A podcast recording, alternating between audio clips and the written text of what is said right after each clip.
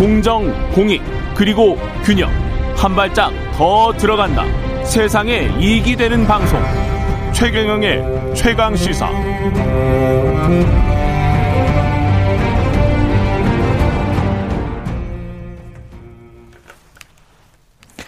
네, 어젯밤 북대서양 조약기구 나토 정상회의가 열렸고요. 4년 9개월 만에 한미일 정상회담도 있었습니다. 국립외교원장 지냈던 김준영 한동대학교 교수 연결돼 있습니다. 안녕하세요, 교수님. 네, 안녕하십니까. 예, 새로운 전략 개념, 예, 에서 중국의 위협을 처음으로 명시를 했습니다. 12년 만에.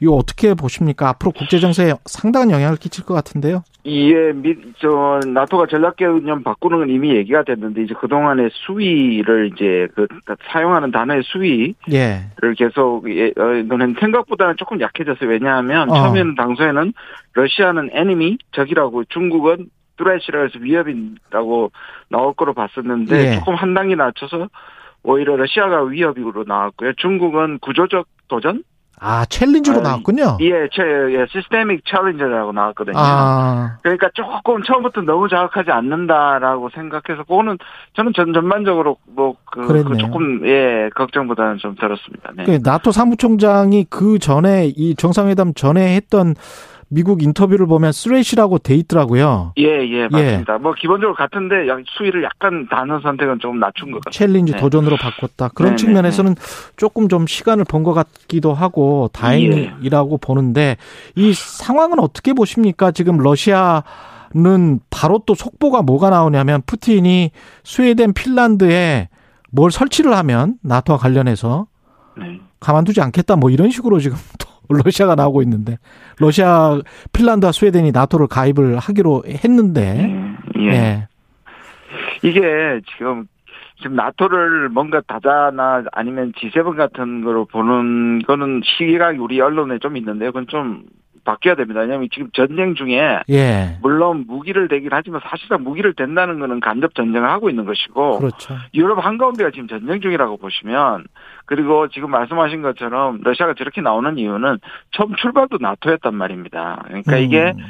그 우크라이나까지 하는데 또 그걸 확대시키고 이 확대시키는 것은 러시아에게 분명히 위협된다는 부분 이 부분을 정확하게 얘기를 하고 있는데 물론 아 전쟁 중이니까 과장되겠죠. 저는 뭐 음. 그래 이제 일종의 예방적 경고라고 할 수 있겠죠. 그게 이제 전략 무기라든지 예. 아마 이런 것들을 설치하는 것이 위협이 되기 때문에 아마 그렇게 나온 것 같습니다. 중국 상황이 좋지는 않습니다. 네. 상황이 좋지는 않고 중국은 어떻게 반응하고 있나요? 근데 지금 중국을 우리 언론에서 여기도 참 구별을 안 하는데 중국 바- 저기 정부가 있고요. 예. 우리가 지금 주로 자주 이용하는 황구시보는 황구시보. 중국의 관영 매체인데 관영 매체가 있고. 아무리 관영 매체라도 다른 겁니다. 그러니까 음. 정부는 지금 우리나라를 얘기하고 있지 않습니다. 예. 오히려 나토 전체적으로 비판, 나토 자체가 냉전이라고 지금 냉전 체제라고 얘기를 하고 있고요. 예. 근데 황구시보에서는 한국을 비난하고 있습니다. 아 그렇군요. 근데 이제 그거를 한국 쪽에서 이건 주권 침해다. 이건 잘못된 반응입니다. 음. 중국 정부가 했을 때는 주권 침해죠. 예. 그러나 우리 예를 들어서 우리 조선일보나 우리 언론에서 예. 친정부적인 언론에서 얘기할 수 있지 않습니까? 중국을. 그렇죠. 예. 예, 그거하고는 구별을 해야 되죠. 아 그러면 중국 정부는 아직 나서고 있지 않기 예, 나토 때문에. 전체만 예, 비판하고 있습니다. 음, 지금 저 우리 대통령이 가서 한미일 삼국 정상회담을 한 거는 이제 북한과 관련해서 어 대북 제재를 강화하기로 했다 이런 내용인가요? 어떻게 보세요? 아, 그러니까 이거를 지금 음. 지금까지 사실 협- 협력 안 한 게 아니고 예, 적어도 대북 공조라는 말이 앞에 나왔었거든요. 그렇죠. 그런데 물론 내용은 대북 공조입니다. 예. 지금 말씀하신 제재고인데 이게 이제 한미라는 일종의 그 플랫폼이라 그럴까요? 이 틀 자체가 더 중요해지는 것 같습니다. 왜냐하면 아. 25분밖에 하지 않았지 않습니까? 예.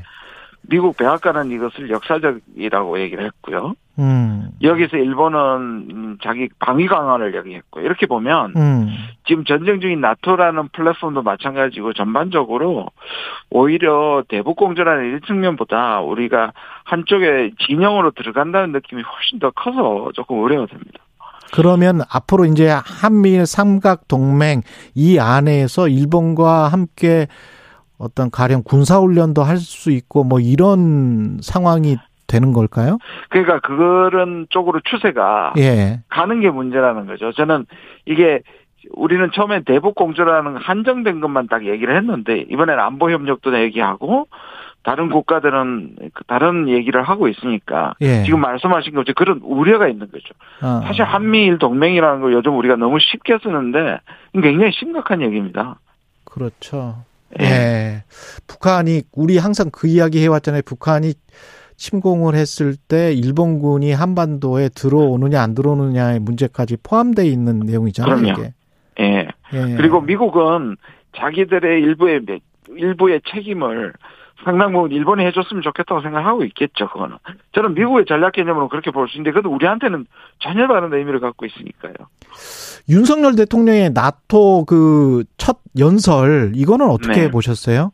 저는 뭐, 그래도 혹시, 혹시나 했습니다. 왜냐하면 지금 전쟁 중인데 갔고, 저는 사실 나토에 첫 번째 외교 갔다는 거에 대해서 저는 적절하지 않다고 보는 사람 중에 하나인데요. 예. 또 가서 예를 들자면 어, 세계 평화를 위협하는 국가라는 애둘러 음. 러시아를 표현하긴 했습니다. 근데 어, 당초에 러시아를 공개적으로 얘기하고 혹시 무기 제공까지 얘기하지 않을까 했는데 뭐 어. 제가 보기엔 3분 안에 그런 얘기 하기 힘들었고 없을 것 같고요. 예. 그래도 애둘러서 얘기한 것은 큰 사고는 아니다라고 음. 생각합니다. 나중에 혹시 나토에서 방위비 분담 이야기를 우리한테 할 수 있습니까? 문제는요. 예. 지금 뭐 이번 나토는 철저하게 미국의 디자인에 의한 틀입니다. 음. 지금 이번에선 이, 한, 이 아시아에 미국이 제일 믿고 있는 동맹들과 어, 나토를 연결시켰고요. 또 우리는 그 일 차장께서 어, 대통령실 1차장께서 또 연말에는 확실하게 이것은 한 나토 이 파트너십을 하겠다고 얘기를 하고 있기 때문에 예. 이제 앞으로 이런 틀 자체가 어떤 방식으로 가게 되는지 우리가 너무 진영에 빨리 음. 가담하는 거 아닌가. 음. 이게 좀 속도가 너무 빠르다. 그리고 미국, 중국과 러시아의 관계가를 어떻게 지금 어, 생각하고 있는지 이 부분에 대해서 조금 지나치다, 속도가 예. 빠르다 이렇게 좀 생각합니다. 저는.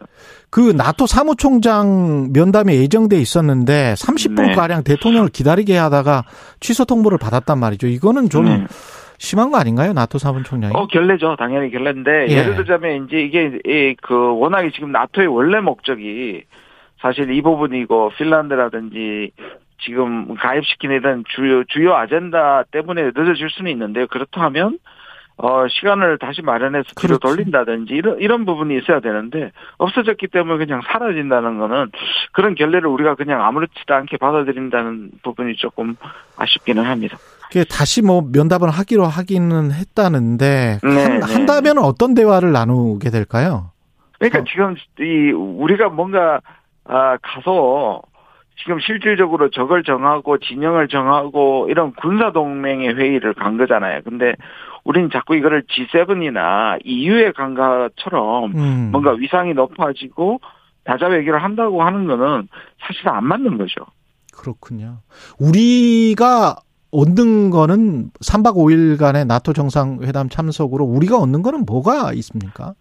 그러니까 아까도 말씀드린 것은 전반적으로 저는 적절치 않은 거였다. 특히 첫 번째 외교로서 그리고 동맹국들이 안보 협력을 강화하는 데 가서 우리가 세일드 얘기를 하고 저는 뭐 북한 문제의 공조 정도는 뭐 충분히 얘기할 수 있는데 이게 지금 동맹이고 아, 러시아와 중국을 견제하는 곳에 가서 우리가 입지가 오히려 어렵게 됐다라고 생각하고 싶습니다.